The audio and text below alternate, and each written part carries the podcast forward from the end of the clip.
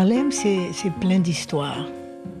Avec euh, l'établissement du système Jim Crow et la ségrégation, il y a beaucoup de Noirs qui sont venus ici et qui se sont établis venant du sud des États-Unis. Et on connaît la suite. il y a eu la renaissance de Harlem et tout ça.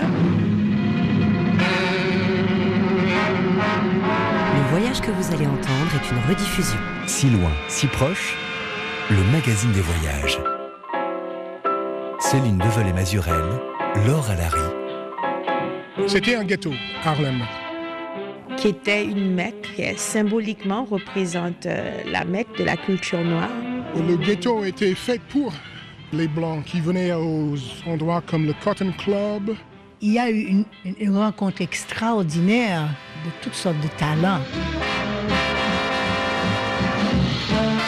Duke Ellington était un star du Cotton Club. Take the A train. Le train A qui monte et qui passe à Harlem.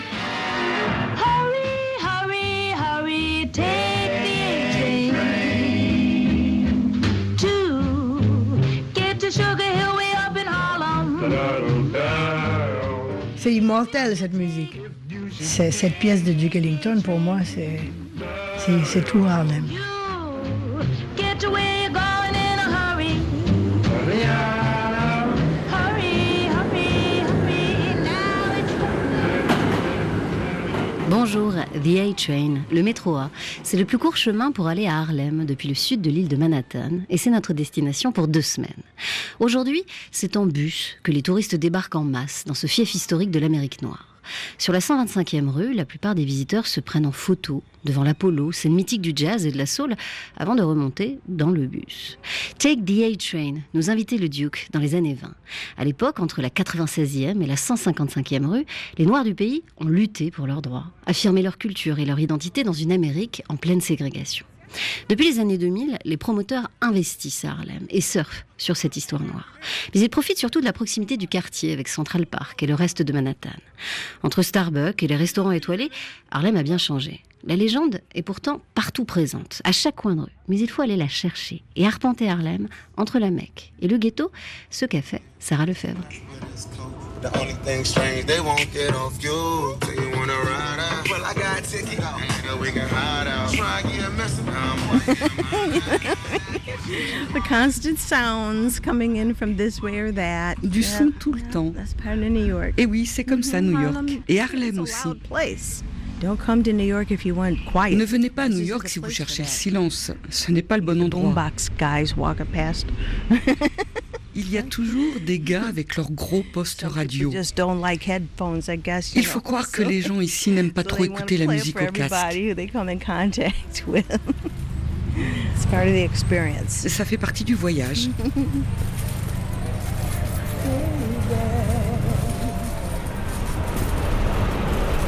On est en face d'une fresque sur la 126e rue. Elle fait 10 mètres de long. Euh, il y a toutes les couleurs euh, bleu, rouge, vert, jaune.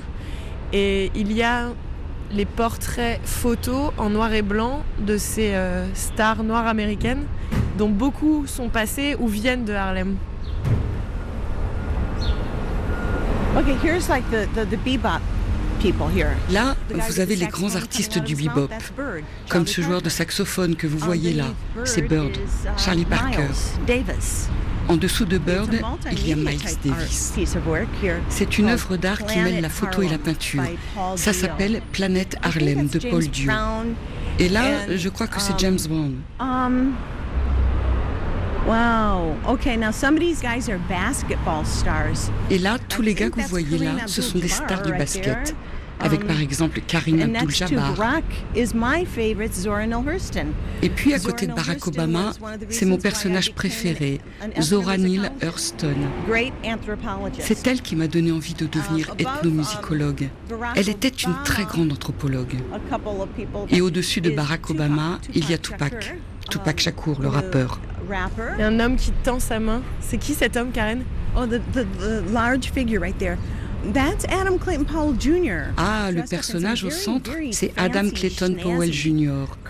C'est drôle parce qu'il est en costume très chic et chaussures pointues. Um, On peut lire le mot foi sur sa manche.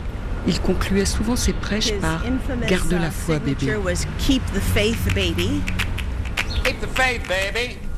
As I walk the streets of the Harlems of the world, the black Harlems and the white Harlems, people are depressed. They see no tomorrows.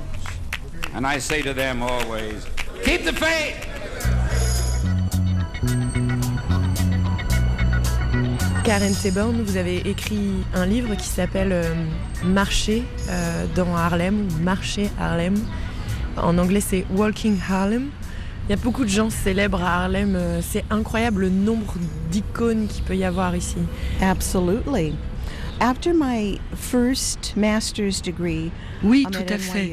Après mon master de jazz um, à l'université de New York en jazz vocal, j'ai rencontré quelqu'un qui travaillait autour d'un projet de revitalisation de la 135e rue. J'ai été embauchée comme consultante historique. Je devais faire des recherches sur Harlem et les grands noms de la musique noire qui ont fait l'histoire du quartier. Et je suis allée à Salzbourg, en Autriche, um, pour étudier comment la mémoire de Mozart était célébrée. C'était partout, tout le temps dans la ville. Il y avait plein de tours guidées sur la vie et l'œuvre de Mozart. Tout était Mozart. Et ça m'a sidéré. Parce que pour moi, Harlem a connu quoi? 500 Mozart. Et à l'époque, dans les années 90, il n'y avait pas grand-chose ici. Quand je me suis installée ici, Harlem n'était même pas sur les plans de la ville. L'île de Manhattan s'arrêtait à la 110e rue.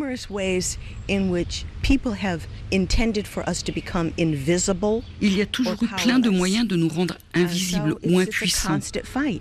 Exister, c'est un combat permanent. Les Blancs américains um, ont commencé à s'installer à Harlem dès le milieu des années 90, parce que les prix d'achat et de location des appartements à Downtown, Midtown ou l'Upper East Side étaient devenus extraordinairement élevés. Donc c'était moins cher à Harlem. Forcément, l'arrivée des Blancs a changé la donne. Mais cela ne veut pas dire que la culture noire américaine a dit son dernier mot. Il y a des activistes qui cherchent à maintenir l'histoire et la culture de Harlem. Cette histoire devrait être enseignée dans les écoles du quartier parce que les enfants doivent connaître l'histoire de Harlem. Au fond de moi, je me suis toujours dit que je ferais quelque chose pour Harlem que je participerai à faire connaître et revivre cette période de la renaissance de Harlem. C'est comme ça que ce livre est né.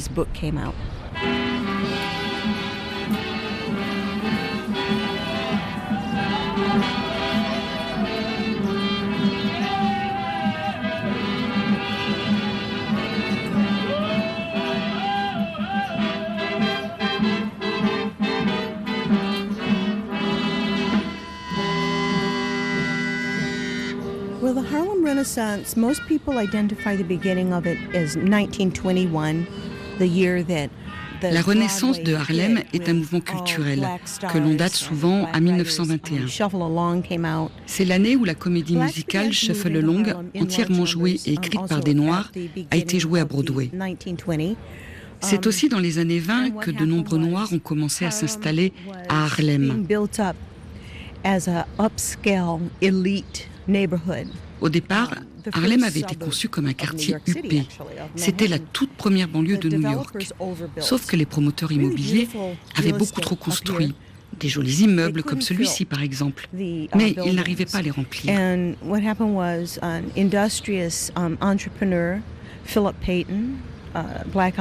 Un entrepreneur noir du nom de Philip Payton a alors proposé Moi, je peux remplir vos immeubles de noirs.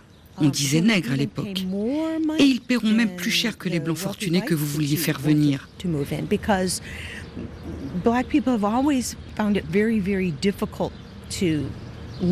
Parce que les Noirs ont toujours eu du mal à vivre aux États-Unis, à trouver un logement. Ils en ont besoin, donc ils paieront le double s'il le faut. Au début, il y a eu des résistances parmi la communauté blanche qui vivait là, mais l'argent a parlé. Les propriétaires ont commencé à louer à des Noirs et c'est comme ça qu'a eu lieu la fuite des Blancs. Plus les Noirs s'installaient, plus les Blancs partaient. Harlem was the first place donc Harlem était le premier endroit où les Noirs de toute l'Amérique pouvaient enfin se réunir et créer leur propre culture. Nous pouvions célébrer notre littérature, les artistes peintres, les musiciens, les intellectuels, les figures politiques. Tout le monde noir venait ici.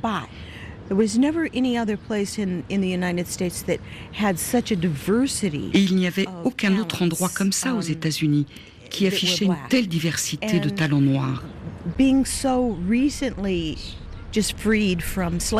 La fin de l'esclavage était toute récente. Il y avait une formidable ébullition. Pour la première fois dans notre histoire, nous pouvions parler et être nous-mêmes. C'était ça la renaissance de Harlem.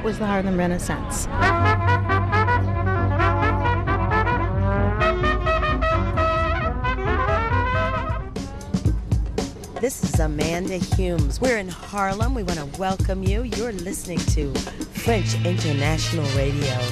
Si loin, si proche. Le magazine des voyages.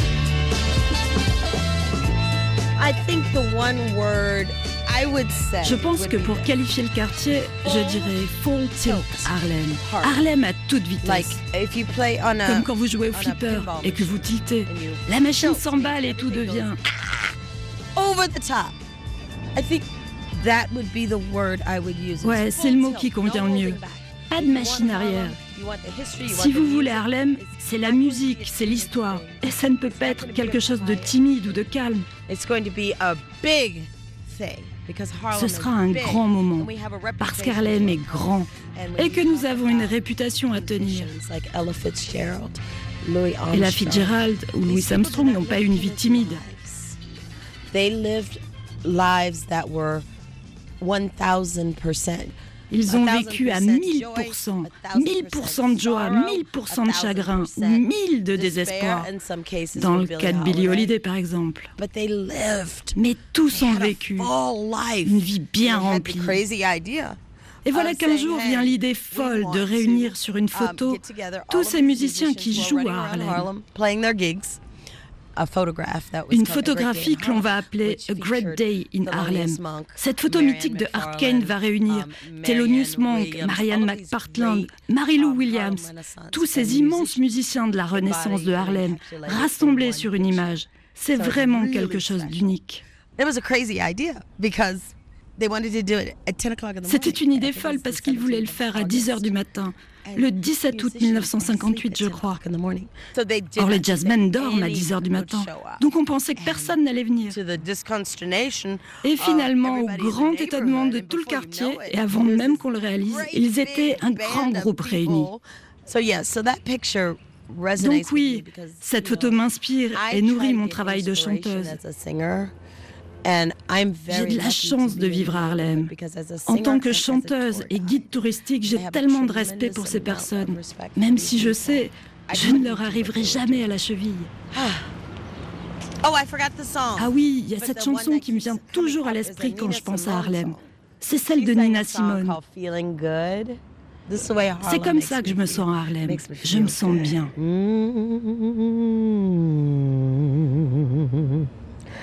Birds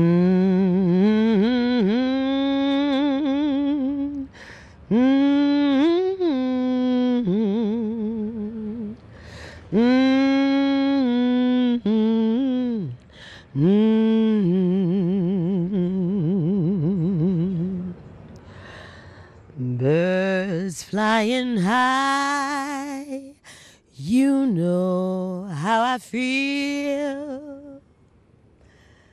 Sun in the sky, and I'm feeling good.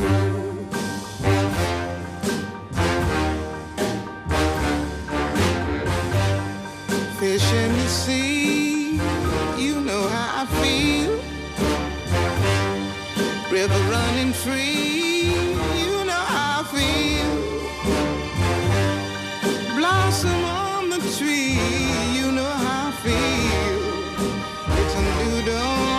It's a new day, it's a new life for me. And I'm feeling. Dans les rues d'East Harlem, Sugar Hill ou Hamilton Heights, parmi les brownstones, ces mythiques maisons en grès rouge, Eddie L. Harris, lui aussi, se sent bien. L'écrivain africain-américain né en 1956 vit aujourd'hui en France, mais il revient souvent à Harlem. Il y a vécu deux ans, comme un passage obligé à la recherche de ses origines dans une Amérique qui se vit encore en noir et blanc. Chacun de ses livres illustre d'ailleurs cette quête du continent africain au sud des États-Unis jusqu'à Harlem. C'est une question de, penser à Harlem comme vraiment un berceau. Dans mon esprit, oui, en tant que noir, avec la renaissance de Harlem dans les années 20-30, c'était clair que, surtout en tant qu'écrivain, il y avait quelque chose en moi qui venait de, de ce quartier. Même si je dis que je ne vis pas les choses de façon raciale, je vois que cette question est capitale pour l'Amérique. Et à cause de ça, plus les écrits qui sont partis d'ici, comme euh, le mouvement de Marcus Garvey, qui a lancé un mouvement de retour en Afrique dans les années 20. Et il a tiré beaucoup d'argent et finalement il était accusé d'être un escroc parce que les Blancs ne voulaient pas que les Noirs partent pour l'Afrique. Même les racistes voyaient que les Noirs étaient très importants pour l'économie de, de ce pays. Et peut-être c'est Marcus Garvey qui installait dans la tête des Noirs la notion d'être afro-américain. La question, est-ce que tu as trouvé tes racines en Afrique? La réponse, non, parce que je ne suis pas africain, je suis un Américain. N'ayant pas trouvé mes racines en Afrique, j'ai décidé de chercher mes racines pour de vrai dans le sud des États-Unis. Donc j'ai pris une moto, j'ai fait un long voyage encore d'une année, et là j'ai trouvé réellement la preuve que je suis là. C'était les papiers d'émancipation d'un ancêtre à moi. Donc là, je peux dire que forcément, je suis américain, mais avec des racines de l'Afrique. Et j'ai décidé après de faire ce voyage stationnaire dans ce quartier. Parce que le trajet de l'Afrique vers le sud des États-Unis et après vers les villes industrielles du Nord. Et la ville emblématique de ce mouvement migration était Harlem. Harlem était mon, mon quatrième livre.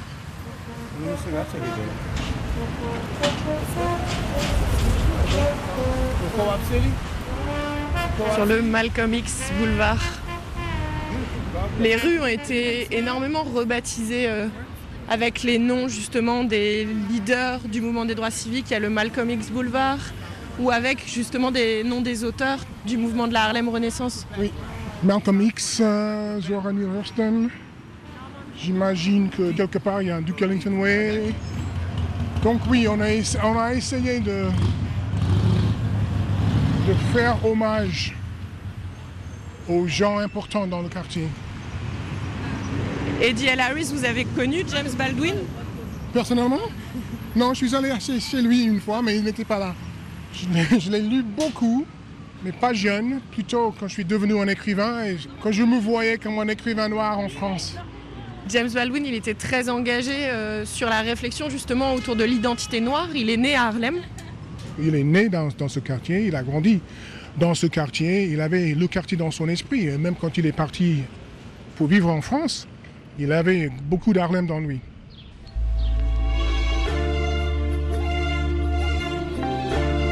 Dans un chapitre de L'homme qui meurt, James Baldwin raconte ce qui lui est arrivé un soir à Harlem quand il avait 10 ans.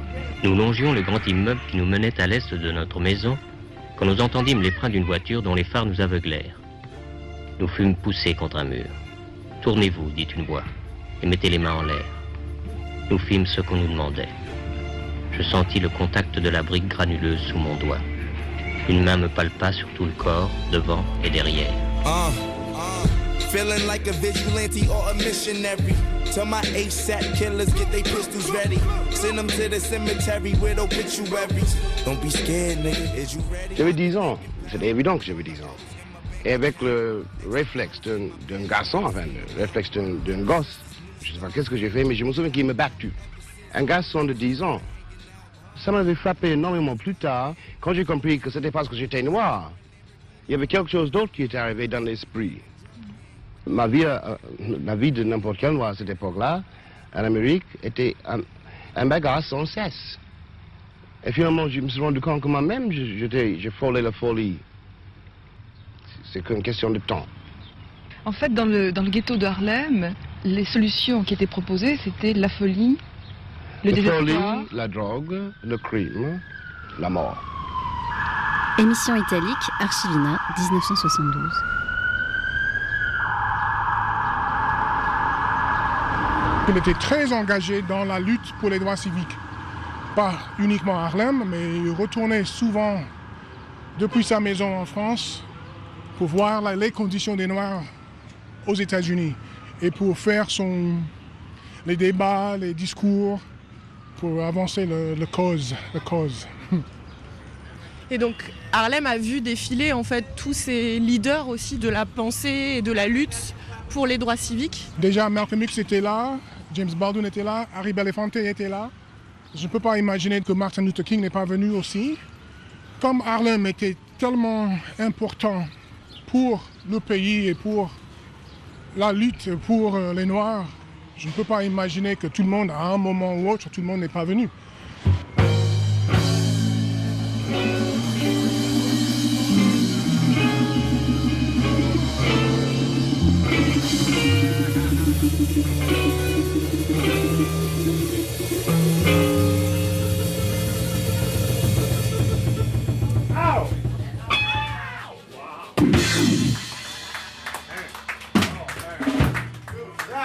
Okay, we'll be right back in 10, 15 minutes. All right. Welcome to the Paris Blues Bar. Yes, hi everyone. This is Paris Blues, man. This is my Bonjour tout le monde. bar. Ici c'est le Paris Blues. here in C'est mon bar. 1968. Et j'ai commencé à travailler ici en 1968. Years and counting. Je suis là depuis 50 ans. My name is Samuel Hargress. Mon nom c'est Samuel Hargress. Et je suis là tous les jours, matin et soir. Always show my face. The way it is now, it's exactly the way we built it 50 years Alors ago. le bar est exactement le même qu'il y a 50 ans. Rien n'a changé. And on Sunday we have jazz. Tous les soirs de la semaine, dimanche inclus, il y a du jazz de 17h à 21h. Et après, il y a du blues. From Alabama, and I'm from exactly where the blues Moi, je suis de l'Alabama, parce que c'est là que le blues est né, dans le sud. C'est pour ça que je continue à faire vivre le blues ici. All of the original jazz clubs that used to be in Harlem, they're all gone. Tous les clubs de jazz qui existaient à Harlem ont dû partir à cause de la flambée des prix. La gentrification les a chassés. Or nous, on a pu rester parce que nous sommes propriétaires. C'est comme un musée ici. Yes, yeah, yeah. I, I, I, I created this museum myself. Oui, j'ai créé cet espace moi-même. Et toutes les photos que vous voyez là montrent ce que j'ai accompli. Là sur le mur, vous voyez cette photo de moi et Rosa Parks C'était pendant le boycott des bus. J'étais dans le mouvement. uh, Je suis allé en prison aussi, cinq ou six fois. Le plus gros événement auquel j'ai participé, ça a été la marche de Selma à Montgomery. J'y étais le premier dimanche quand on s'est fait lyncher. Après, le gouvernement fédéral nous a escortés jusqu'à Montgomery. À l'arrivée là-bas, nous étions près de 10 000 personnes. J'aimais bien quand Martin Luther King disait We shall overcome. Nous vaincrons. Chaque jour, chaque soir, chaque année, on a avancé. Et aujourd'hui, on a réussi.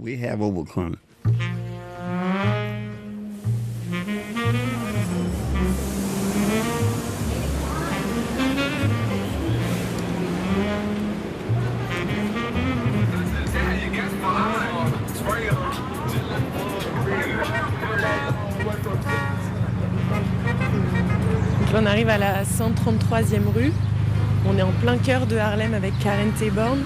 This street is so important because during Prohibition, um, that would have been from the late 20s to the 1933, um, 133rd Street had the largest concentration of speakeasies. Cette rue est tellement importante. Durant la prohibition, qui a duré de 1920 à 1933, la 133e rue était la rue qui concentrait le plus de speak-easy. Les speakeasy étaient des lieux, comment dire, hauts en couleur, un moyen aussi de se faire de l'argent. Ils étaient situés dans les sous-sols et en gros c'était des nightclubs où il y avait de la musique, de la danse et surtout de l'alcool illégal. Les gens fabriquaient eux-mêmes cet alcool et ils l'appelaient le gin de baignoire parce qu'il était littéralement fait dans une baignoire. Il y avait environ 600 bars clandestins à travers Harlem durant la période de la prohibition. Et sur cette rue, il devait y en avoir euh, au moins 14. Chacun avait sa spécificité. Il y avait le Mexico, très connu pour ses joueurs de piano. Duke Ellington raconte d'ailleurs qu'il y avait ici des battles entre les grands pianistes.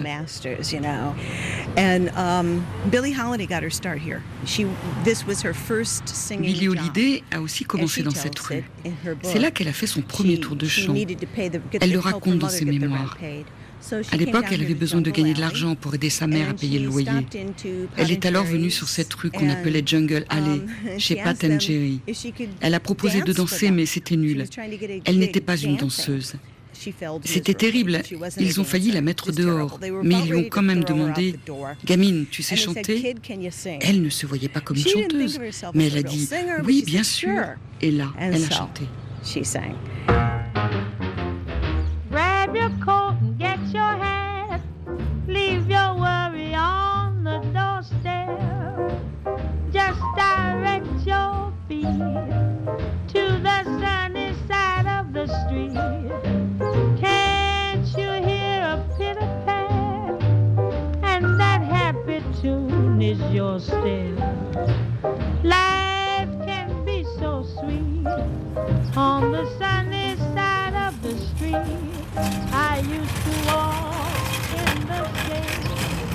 Um, most Harlems were not middle class. Most Harlemites were working class. So to get the rent paid, La plupart des gens de Harlem n'étaient pas de la classe moyenne. C'était surtout des gens de la classe ouvrière. Donc, pour payer leur loyer, ils ont inventé ces fêtes géniales, les rent parties. C'était une façon de payer le loyer. On y trouvait de l'alcool artisanal, illégal, et un banquet de cuisine du Sud, et de la musique. Um, de la musique toute la nuit. L'entrée devait coûter dans les 25 cents, ce qui n'était pas cher pour l'époque. Est-ce que les Blancs venaient euh, à ces soirées-là? C'était surtout des soirées noires, mais Harlem était devenu très populaire, surtout à la fin du mouvement de la Renaissance de Harlem. Beaucoup de Blancs étaient attirés par l'ambiance excitante de Harlem.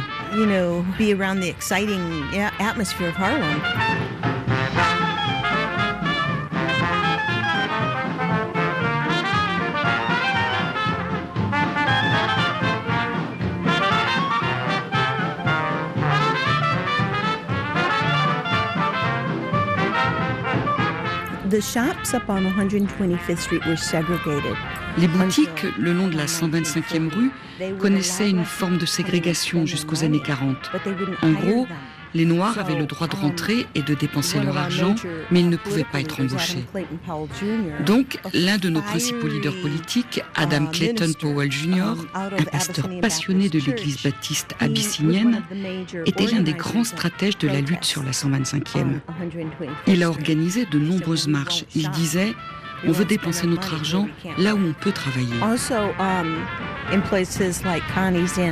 De plus, dans les théâtres comme le Connie's Inn, les Noirs pouvaient faire le show, mais ils ne pouvaient pas être dans le public. Même chose pour le Cotton Club. Donc c'était un problème. Seuls les speakeasies, qui appartenaient aussi bien à des blancs qu'à des noirs, étaient mixtes. Le Small Paradise l'était aussi. Il appartenait à un entrepreneur noir, Edwin Smalls.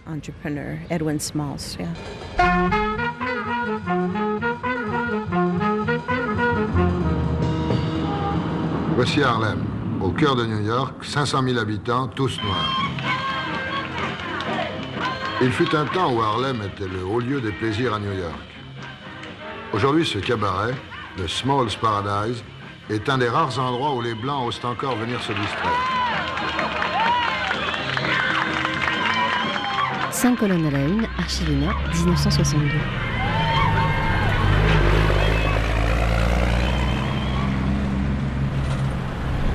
This was where um, Small's Paradise was located. C'est là que se trouvait le Small Paradise. C'est juste là, à l'angle de la 135e rue et du boulevard Adam Clayton Powell. C'est aussi l'endroit où Malcolm X a trouvé du travail quand il est venu à Harlem. Il a été serveur ici, Malcolm X? Oui, il a été serveur ici. Et il était très jeune, je dirais 17 ans. Il a grandi dans l'État du Michigan et il venait d'une famille très politisée.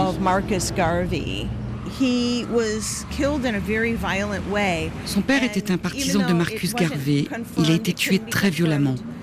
Et même si cela n'a jamais pu être vérifié, Malcolm X et sa famille ont toujours cru qu'il avait été assassiné pour son activisme politique. Donc c'est l'une des premières expériences qui a fait prendre conscience à Malcolm X que le monde n'était pas un lieu sûr pour les Noirs.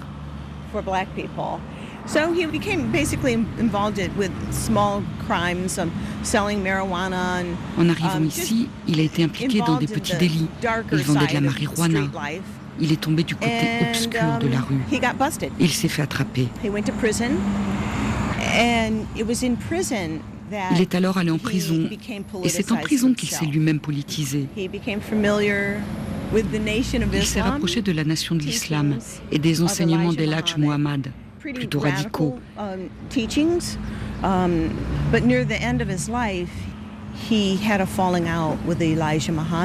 Mais à la fin de sa vie, il s'est éloigné d'Elhaj Muhammad et il est parti pour la Mecque. Il était musulman. Là-bas, il a vu des Arabes, des Noirs, des Blancs, des gens qui étaait tous musulmans et égaux. Et il a commencé à réaliser que c'était plus un problème américain qu'un problème de Blancs. Il a alors commencé à repenser ses enseignements. Et c'est à ce moment-là qu'il a été assassiné.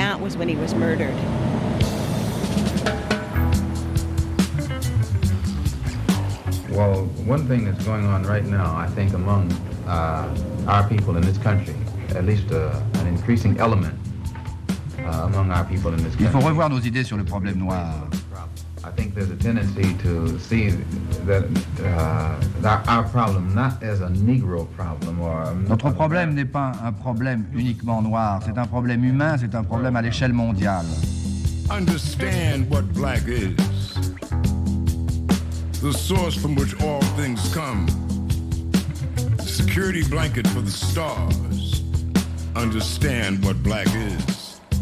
It's not a color, it's the basis of all colors. It is not a complexion, it is a reflection of all complexions called human. And out of this blackness, passion flows like a river. Feelings tell the truth. Song and dance and making you laugh are family members. Understand what black is. The breath you breathe, the sweat on your brow, the cheers and the tears balancing the world on your head. Faith is the glue that holds us all together. This is your blackness, not some horror story of lost souls drifting into the land of perversion. Black is love is a light shining on a path leading to the sun or caressed. Les années 60 ici étaient. et C'était une époque euh, cruciale ici, oui. Je suis Cécile à Corvington, Charlier. Je suis ici depuis 1965. C'est l'année de la mort de Malcolm X à Harlem? J'ai passé le plus clair de, de ma vie ici. Je suis venue, j'avais 19 ans. Avec euh, les problèmes politiques qu'on a eu en Haïti, François Duvalier était président à vie d'Haïti, dictateur féroce. Et on m'avait expédié ici, craignant justement la répression. Donc on passait à Harlem Et c'était après les émeutes. C'est comme si on m'avait amené sur une autre planète, littéralement. C'était un, un, comment dire, culture shock, vraiment. Un choc culturel. On avait brûlé presque tous les magasins. Il y avait beaucoup de ces immeubles qui étaient condamnés. Il y avait tout le mouvement pour les droits civils ici. On a assassiné Martin Luther King et Robert Kennedy. C'était en 68. Les Black Panthers étaient très actifs. Il y a eu beaucoup de répression et, à Watts, en Californie, en Chicago, etc., etc. Et je me souviens, nous avons été, par exemple, à des, des clubs de jazz. Et notre ami Hervé, Denis, et avait épousé une Française, Marianne, et on ne laissait pas Marianne entrer. C'était aussi abrupt. Parce qu'elle était blanche. Elle était blanche, oui. Hervé disait, mais, mais c'est ma femme, elle rentre. On a dit, non, mais tu rentres pas par cette porte. Donc, on, connaissait le, le, Harlem Underground parce qu'il fallait savoir où aller et il y avait plein d'activités. Mais c'était devenu euh, un endroit où il fallait savoir naviguer parce que tu pouvais pas aller n'importe où. Avec euh, très peu d'espace à vivre, très peu d'espace vert. Par exemple, je me souviens que nous sommes arrivés ici, il n'y avait pas un supermarché. Donc, c'est comme ça qu'on crée les ghettos, vraiment. Donc, euh, on passait dans un no man's land. Et c'est tout ce qu'on connaissait de Harlem pendant longtemps. Ici, il y a des sirènes tout le temps. Et chaque fois que j'entendais des sirènes, euh, je, je, paniquais. Parce que les sirènes, ça n'annonce absolument rien de bon.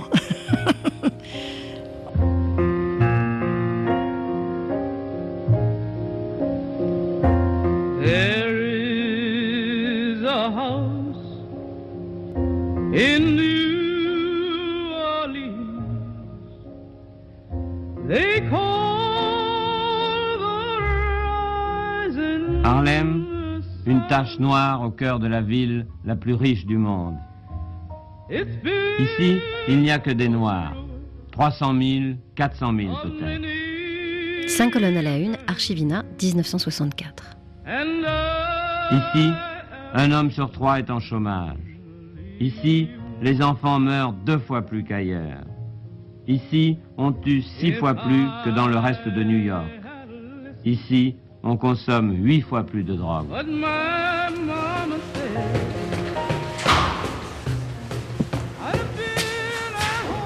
Hello, Richard. How are you? I'm fine, and you? Great, great, great. Oh, so you walked up. Come on in. Allez-y, entrez. Il y a des peintures partout. Yeah, let me show you oui, laissez-moi vous montrer quelque chose. On est dans votre couloir, Richard Lanham. There I am with the Platters. Là, je suis avec les Platters. Quand est-ce que vous les avez rencontrés? I've known them for many, many years. Je les connais depuis de nombreuses années. Ils étaient très populaires dans les années 50 uh, et j'ai rejoint le groupe uh, dans les années 80. In the 80s. So there I am with the drifters. Ici, je suis avec les Drifters. there I am by myself, et ici, c'est moi et moi. Ce sont des photos en noir et blanc. Who are the Drifters? Um, Under the boardwalk, out on the, down under the boardwalk. We'll be having some fun under the boardwalk. And then they sang, So darling, save the last dance for me. so I was only with them for three years, from 1979 to 1981. J'ai été avec eux trois ans seulement, de 1979 à 1981. Je suis chanteur, je chante depuis que j'ai 12 ans. Je vis à Harlem depuis les, disons, 40 dernières années. Vous êtes arrivé dans les années 80. Yeah, in the 80s. When I first moved here, uh, there were a few white people that lived in Harlem. Quand je suis arrivé ici, il n'y avait que très peu de blancs qui vivaient à Harlem. And, uh, they felt that, uh, Les autres blancs ne voulaient surtout pas venir ici. Ils pensaient que vivre à côté d'une personne noire était quelque chose de terrible. Um, educational facilities and uh, recreational facilities. À l'époque, Harlem était dépourvu de structures scolaires et de loisirs. Les écoles étaient horribles. Um, et il y avait des meurtres, euh, beaucoup d'héroïne. Puis après, c'était le crack. C'était un ghetto. Parce qu'il y avait des gens très pauvres qui habitaient ici. Des gens très très pauvres. Ici, je ne rencontrais personne.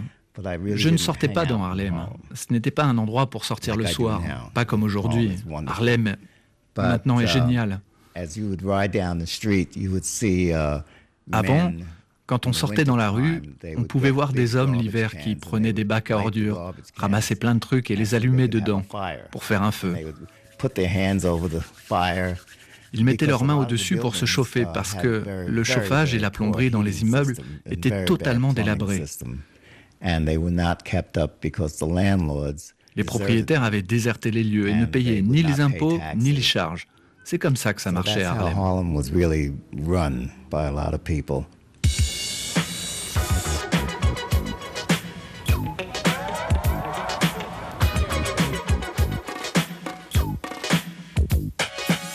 It's like a jungle sometimes. It makes me wonder how I keep from going under. It's like a jungle sometimes. It makes me wonder how I keep from going under. Si loin, si proche, tous les voyages sont sur RFI. We are all here trying to give back to the poor and people that really need and not people that just want money. We trying to get them a place to stay in homes and shelters for them. We need a group of people that will help to put this world back together in a better place. Vous vous souvenez, euh, Cécile, d'une manifestation? Est-ce qu'il y a une manifestation euh, à Harlem qui vous a marqué, euh, à laquelle vous aviez participé?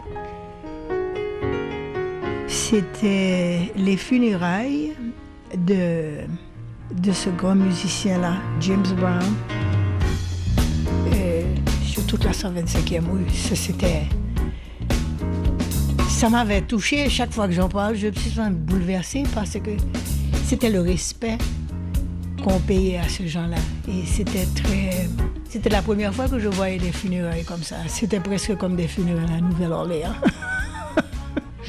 Et ça s'est terminé au Apollo. Pour le théâtre qui l'avait rendu célèbre d'ailleurs. C'est ça.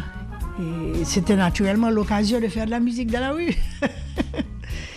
On n'en entend plus beaucoup de la musique dans la rue à Harlem. Non, pas du tout. Parfois dans le parc, il y a des gens qui viennent, euh, des trompettistes. Ce qu'on voit, ce qu'on entend souvent, et tous les dimanches, là, au coin de la cinquième, il y a des prédicateurs.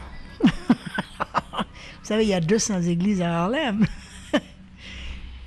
Moi, je ne suis pas religieuse du tout. Et au, début, je me tenais à l'écart. J'ai appris à apprécier le rôle que les églises ont joué pour les, Noirs américains ici et pour le, les mouvements pour les, droits civils aussi. Extrêmement important. Et c'est pourquoi ça demeure euh, un lieu de ralliement très fort. C'est un lieu pour établir des liens sociaux. C'est surtout ça. C'est là que se discutent les problèmes que confrontent les communautés. Euh, il y a des amis qui arrivent ici et la première chose qu'ils demandent, c'est est-ce qu'on peut aller écouter euh, de, la musique euh, gospel? C'est devenu très commercial à Harlem. Il y a des guides qui vous font payer littéralement pour, alors que n'importe qui peut rentrer à l'église. Mais ça demeure un endroit très spécial dans la vie de, Harlem. Ça m'avait échappé pendant longtemps. Je dois dire que c'est une grande lacune.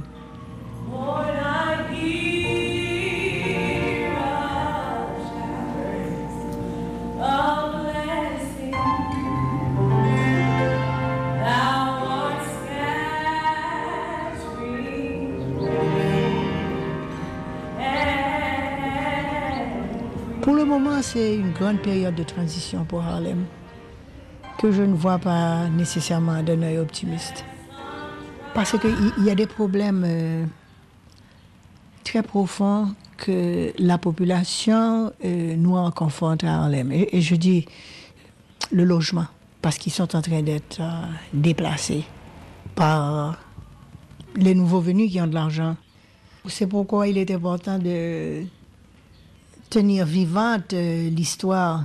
Il y a beaucoup de gens qui viennent ici qui ne s'intéressent même pas à Harlem de ce point de vue. Ils voient le, ce qu'on appelle le real estate, n'est-ce pas? L'immobilier. L'immobilier, le real estate.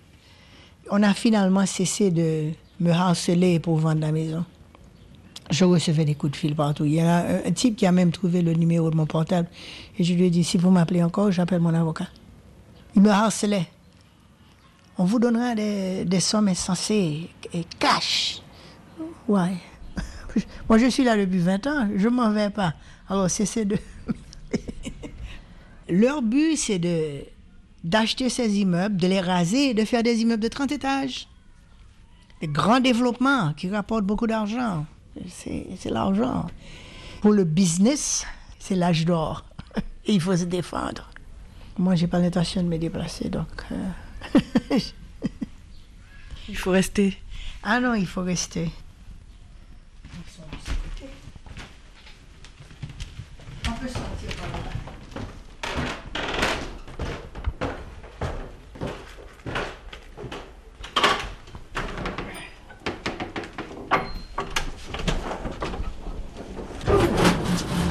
Les vieilles maisons. Oui, je vais fermer à clé.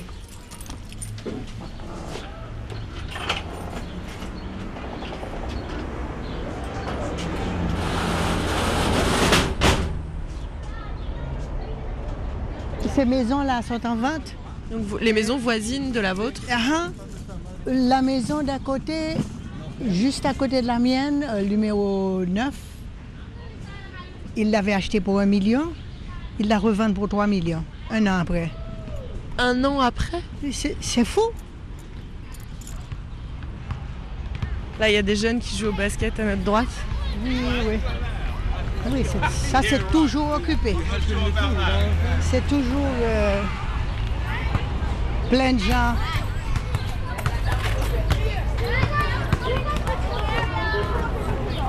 Le souci qu'on a, c'est que la zone ne devienne pas inhabitable pour les gens qui étaient là déjà.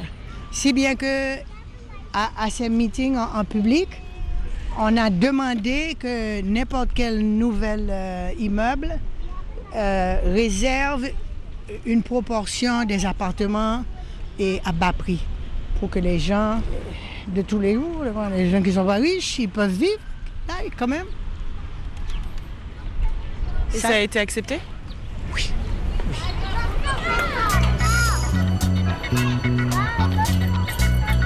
Des parties de basket sur les terrains grillagés, des gamins qui jouent au coin des rues avec les bouches à incendie ou des messes gospel. Ces scènes qu'offre encore Harlem sont autant d'images figées, iconiques d'un quartier populaire. Sauf qu'Harlem, et c'est valable pour tout New York, il est de moins en moins populaire. Voyageurs curieux à Harlem, allez au Schomburg Center, lieu de recherche et de partage, de référence sur la culture noire, et faites aussi bien le tri entre les tours gospel ou hip-hop du quartier. À Harlem, un énorme musée du hip-hop va d'ailleurs prochainement ouvrir ses portes, mais il fleure bon, surtout l'immense opération immobilière. La semaine prochaine, on suit encore Sarah Lefebvre à Harlem à la rencontre cette fois des Africains du quartier. D'ici là, Laura Larry, Sarah Lefebvre, Céline Develay-Mazurel, on vous souhaite une bonne semaine à l'écoute de RFI. I was the third brother of five, doing whatever I had to do to survive.